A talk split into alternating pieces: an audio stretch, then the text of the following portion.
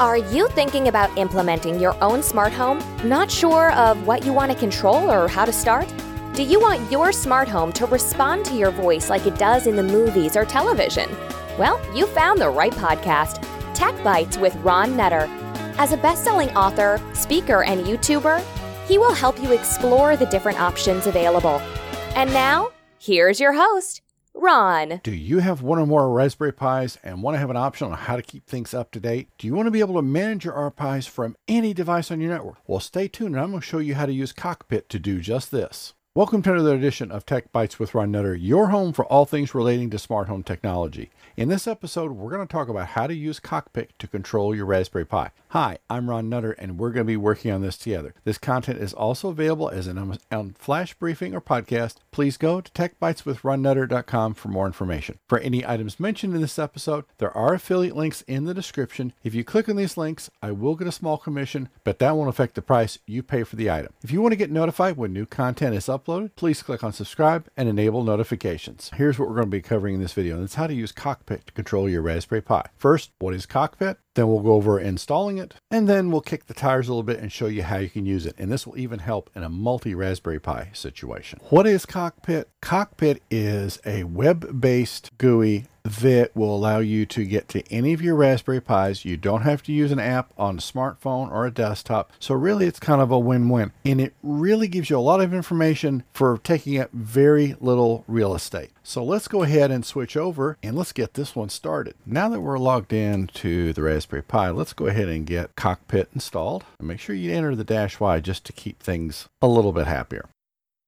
Well, now that we've got Cockpit installed, we actually need to get into it. But what we're going to do as an initial check is we can use the system control command as long as I get the initial S in there for that to work. And we can make sure Cockpit is actually up and running. So it says active, that's good. And it is using port 9090. That is something also good to remember is if you already got another service on here that's using 9090, you're not going to be able to share that port. So you will either need to change change the port of one of the devices or put a, one of the services on a different uh, Raspberry Pi or Linux system. Now we've gotten into this, so I just did HTTPS cockpit, which I've already got it in DNS, and then colon 9090. Now, the good thing here is you can use your Raspberry Pi credentials, which is another reason to change your password. Make sure you click on the reuse my password because that's going to come in handy later. So we'll click on login. There we go. It just had to decide it wanted to start. So this is what you're going to see when you bring it up. It's going to give you an idea of what's going on from a hardware standpoint. It gives you an easier way of looking at the logs in the Raspberry Pi. So if you want to see what's going on, and if you click on the number, it's going to go into a little more detail. Storage is going to show you how your SD card is doing. Again, if there's any errors, you should see something here. Now, you can do all sorts of things. You can bond. I'm not even going to go into that. Now, it says not available on WLAN, and there's a good reason why. Because when you first bring up Raspberry Pi OS, Wi Fi is disabled if we were to go out and go into Raspberry Config, we can fix that one. So we've got the accounts there. You can see all the services that are running once it comes up, and you can actually stop, restart. You get a, a lot easier access to some of this until you become more versed with Linux. And GUI is, is one way of doing it. Command line is nice to have when GUI isn't responding. Sometimes GUI may give you bad information. Software updates, if you haven't done any updates recently, it's going to give you a list there. We can tell it to check for updates. Wouldn't expect anything. It's going to take a little bit here to get that done. So if you don't remember sudo apt get update and upgrade and dash y and all the good stuff, this is just a way to to get you up and running. Should come back here in just a bit, and I'm not expecting anything because we just did the update. Okay, so that's fine there. And terminal, it even gives you a way of getting an SSH session in there. Now applications, there are a whole host of things that you can do with this one. This is just to get you up and running to let you see what cockpit can do. There is the potential for making this multi Raspberry Pi.